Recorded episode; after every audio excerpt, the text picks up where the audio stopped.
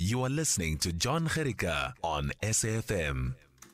Let's talk about some uh, different kind of sports for a little while. And uh, regular guest here we have on SAFM, Brad Bing, MD of the Sporting Chance Foundation. Brad, good talking to you again. Tell us about what you've been doing with the Calypso program recently.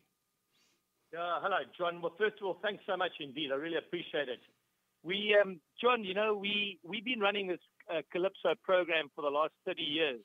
Um, initially throughout South Africa, and obviously with COVID now, we've obviously been limited to um, minimal space uh, because of because of the pandemic.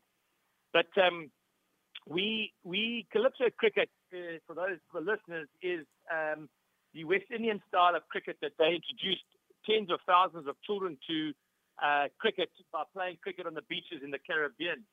And um, obviously, what I did was uh, I played cricket overseas for for 10 years. And every time I came back to South Africa, I'd try and explain to people what we need to put in place, you know, and how we need to market and promote the game. And one of the things I'll never forget is talking to, and I'm going to name drop here, it was a guy called Michael Holding, who was with me in Derbyshire in 1985. And one of the things he said was that he they used to run in and bowl and skid the ball off the water and play mm. beach cricket. And of course, I thought, wow, what a great idea to bring that to back to South Africa in the in the in the late 80s, early 90s, and to market and promote the game to kind of hundreds of uh, uh tens of uh, uh, hundreds of children throughout South Africa on our beaches, and that's exactly what's happened. And 50 years later, John, we celebrated our um, 30th anniversary on the home of Calypso cricket, which is uh, Sunrise Beach near Muizenberg in Cape Town. I just want to go back to that past. You know, there, there, was a urban legend, and I didn't believe it until uh, you know, I started talking to you about how you know, those great West Indian sides of the 70s and 80s. That's how they learned to play cricket. They were fearless of a fast ball because they knew they, they were so used to those fast balls coming off the water on the beach. John, you know, I, I played a, a lot, uh, not a lot. I'm a, uh, again, I'm going to name drop against a guy called Devon Malcolm who came from right. Jamaica, and we were in uh, Derbyshire in 1985. And um, one of the things he spoke about growing up was when he was growing up in, in Jamaica, they used to run in, and you know, there's that a little bit of water um, left when the tide goes out, and they used to run mm. in and get the ball to whip off that water. And of course, all those West Indians, or the great West Indians, learned how to cut and to pull. And that's exactly where it came from because you never pitched the ball up. You always dropped it short and you and you got the guy out. And what they used to do was they'd have a keeper, a slip, kind of a fly slip, and a gully. And they always used to get the guy flying on the back foot, trying to work the ball through the, the third man area. And of course, the guys would get caught out in the slip or the gully. And, you know, to this day, if you look at the great slip catches of the Caribbean there were the Clive Lloyds of this world and the Viv Richards of this world and the Roger Harpers of this world. They were unbelievable. And you listen to them talk, and that's exactly where they learned it. So mm. that's exactly what I try to bring to South Africa. And, um, you know, we've, I think we've had some success, John, along the way. Um, but I would never lay claim to anyone who's gone on to become successful, um, uh, lay claim to them. What all I do is, uh, we do as an organization is to facilitate the opportunity for these children to be exposed to cricket, and then they've got to be they've got to take it forward themselves. Uh, you're very humble, but to have Temba Bavuma, one of the best bowlers in the world, come from the program, that's a little feather in your cap.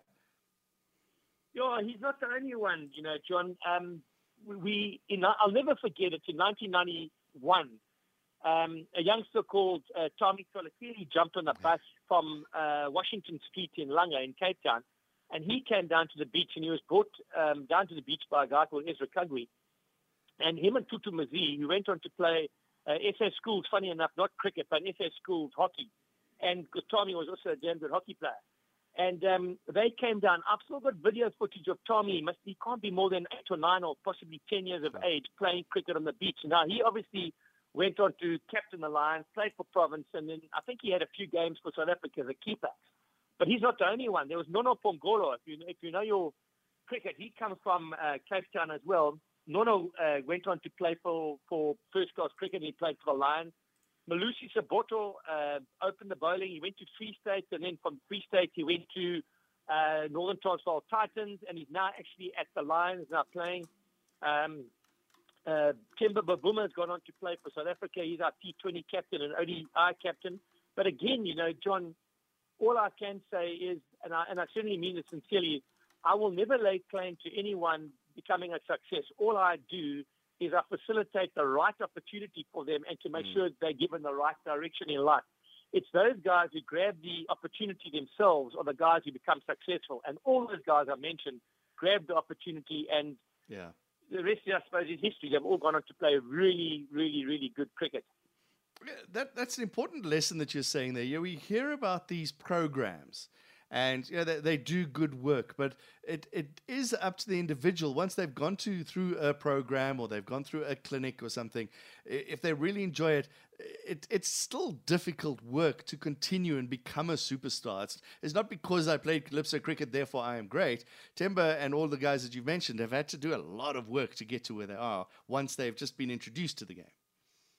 Oh, John, you, you, your your words are absolutely spot on. You know, I keep talking about the guys who are successful in life on the sports field. I'm, I'm, I'm not going to speak business because uh, I'm not qualified to do that. But those guys whose work ethic is absolutely top draw, and uh, but not only in cricket but in all sports, their work ethic and their discipline is is huge. And the, if you want to be successful uh, on the sports field, your work ethic, you've got to take it and run with it and make sure that you are the one asking the questions and working the hardest and, and putting in the, the, the, the most effort. And it's the guy who's the most disciplined, who gets up early in the morning. He's the one who's um, first on the bus, first to practice, last to leave. He's the guy or she's the person who is the one who's going to become successful. And often, John, I get talk, uh, I get asked to speak about um, what I've, I've, picked up over the last 31 years through Sporting Chance, uh, how do we relate that to, to business, uh, from the sporting side into business? And I just can't, I, I, think one of the things that we always talk about is the work ethic in business is exactly the same as the work ethic in um, on the sports field. And then again, the discipline in business, if you want to be successful, you've got to be the one who's who's at the forefront of, of making sure that you not necessarily first in the office, but you're always the one who's working hardest, the guy who's the person who's driving it, etc. Those. So to me, um, a person who's well organized and has got a good work ethic and is disciplined are very. I find very few people who've got all three of those combinations who aren't successful.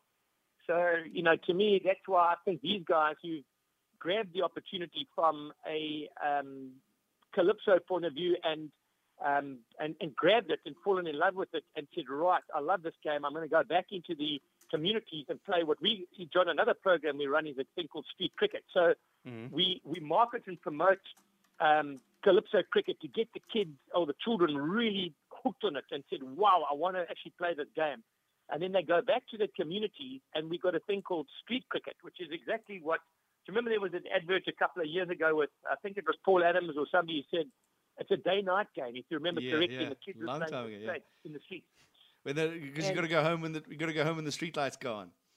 Yes, that's or something like that. Yeah, and, and that's exactly what we did. And all we did was we put a structure to that and said, okay, guys, let's market the game to calypso cricket. And when the kids, children get home or get back into the communities, let's actually then formulate a program that they can play street cricket. And that's where you learn to to uh, to bowl wider from the wicket or closer to the wicket? Uh, do you mm. bowl a bit further back? Do you go, if you're a batsman, do you go over the top? Um, you know, one of the things we found that when we ran our programs, John, and this is not only just in Cape Town, this is all over from KwaMashu and KwaZulu Natal to uh, Soshanguve to uh, Alex and Soweto, was the, the guys, and it's a lovely story. I used to say to the guys, why are you moving outside off stump and hitting the ball over mid wicket when you should be hitting it over extra cover? And the one guy turned around to me and said, because if you hit the ball into that yard, there's a dog, and they know full well that these guys aren't going to go and fetch the ball. And they could run. the maximum you could run was five or six. And it was just, to me, that meant, uh, uh, you can hear I'm a bit passionate about it. That meant mm. not only was this guy a very talented, or this person was a very talented person, and an individual, they actually thought about it saying, how can I get maximum runs by by hitting the ball into a yard where there was a dog, and there's no way they were going to, the guys were going to go and fetch the ball until the, the lady threw or the gentleman threw the ball back over the fence again.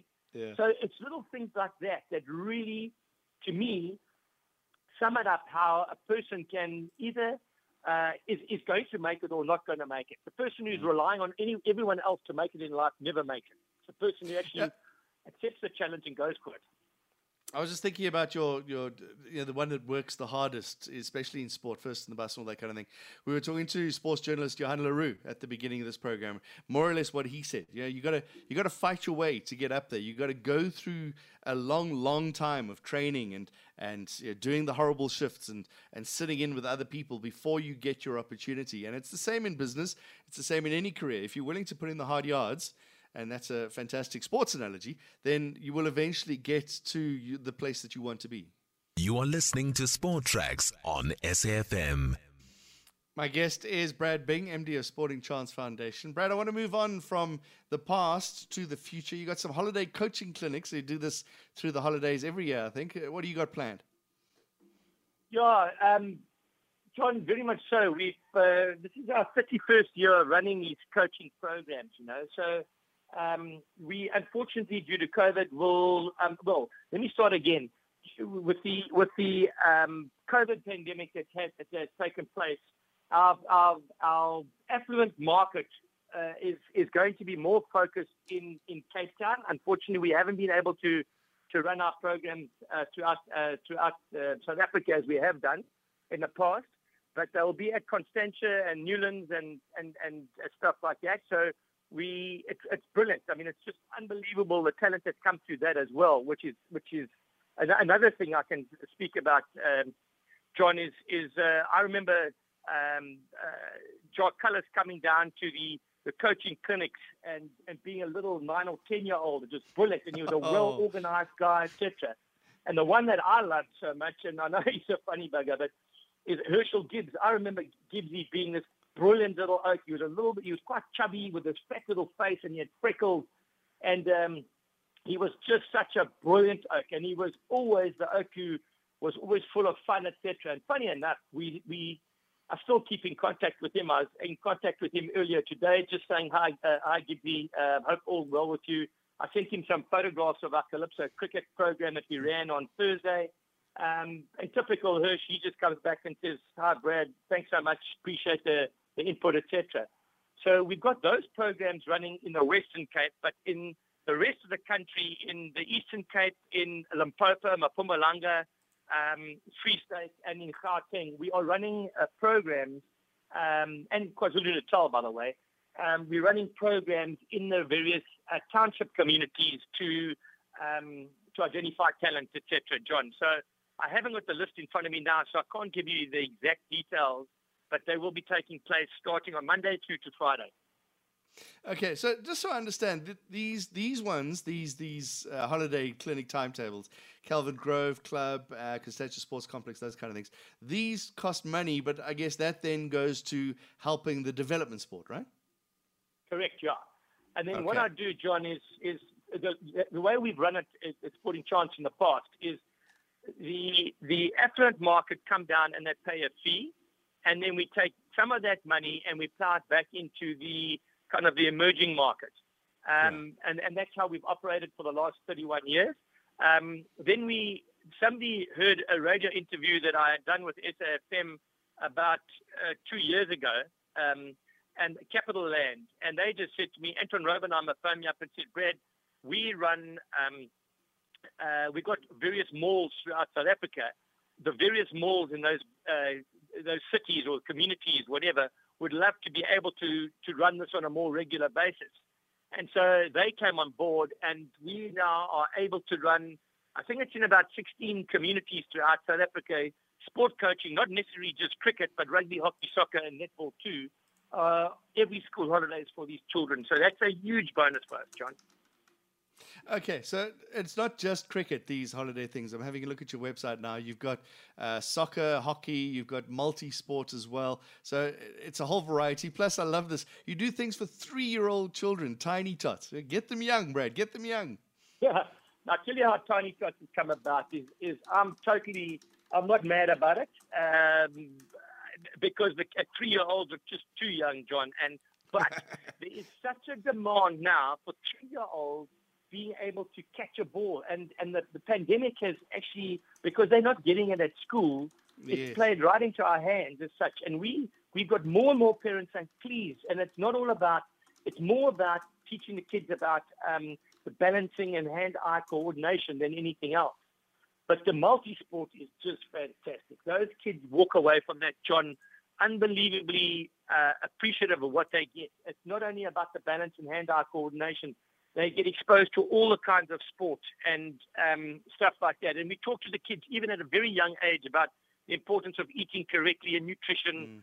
And w- w- if you, you, and we certainly don't push anyone at such a young age into a sport specific. I'm a great believer that children must play as many sports as possible. Um, and then they will get to a certain age, where about 12 or 13, where they'll say, wow, that's the sport I want to focus on.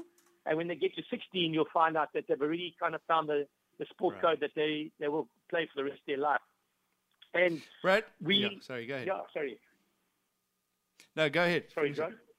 No, I was just I was just saying that. So we we did research. If you remember correctly, I spoke to you once about the Health of the Nation research that we did. We tested ten and a half thousand children throughout South Africa, so you can call each child a subject, and we identified from that, John, that children in life create their, their life patterns by the age of 12 or 13, and thereafter they follow. So Sure. our programs are very, very scientifically um, um, focused on, on capturing the attention of children between the ages of 4 and 12 and making sure that they're eating correctly, they, they uh, doing physically, physical education correctly, that they exposed to as many sports as possible, their hand-eye coordination is good, and then they turn around at the age of 13, 14 and say, that's the sport I want to do. So it's a very, very um, thought-out process on how we can uh, take sport forward in this country. And I just wish, quite honestly, that we had government supporting us because if they did, you know, John, I've, I've been a great advocate saying that if only government had backed us all these for all these years, we wouldn't have a thing called quota systems in South Africa because then, in actual fact, these children would just be it would be a conveyor belt of talent coming to uh, of natural talent and flair that we've got in our township communities. So you know, I just again, I, I I'm only now starting to for people to turn around to say, Brad, wow, what you've done over the last 30 years, what is it that made you produce these guys or facilitated the opportunity compared to we, we, we're struggling to make sure that our, our kind of our development programs are working. And that's mm, a mm. major concern, concern for me as a South African citizen because there's, it's not only about the kids playing sport, John, it's about keeping people active. And if the mm. children are active and they're given a little bit of direction and hope in life, then, then they, they'll go forward with a positive mindset. It's a child who grows up all the time, always saying, I wish, I wish, I wish, it doesn't get it. He's a guy who turns around and eventually turns around and says, uh, will bemoan the fact or moan about the fact that he was never given an opportunity. So I just like to believe that our programs that we've offered for the last 31 years are being um, professionally run and, and constructed. Brad, good chatting to you again. Thanks very much for joining us. I'm just going to give out the website details and, and have a good holiday program. Lovely, thanks, John. And I always appreciate uh, your, your style of interviewing me and your the opportunity you afford me. Without you guys, I wouldn't be able to tell my story. Brad Bing, MD of Sporting Chance Foundation. Find out more about those holiday programs at sportingchance.co.za. www.sportingchance.co.za. It's going to cost you a little bit, not a lot, but it's for the whole day. And the well, it's quite good actually for a whole day, and you can have a look. It's all happening at Kelvin Grove and Constantia Sports Complex. Find out more at sportingchance.co.za.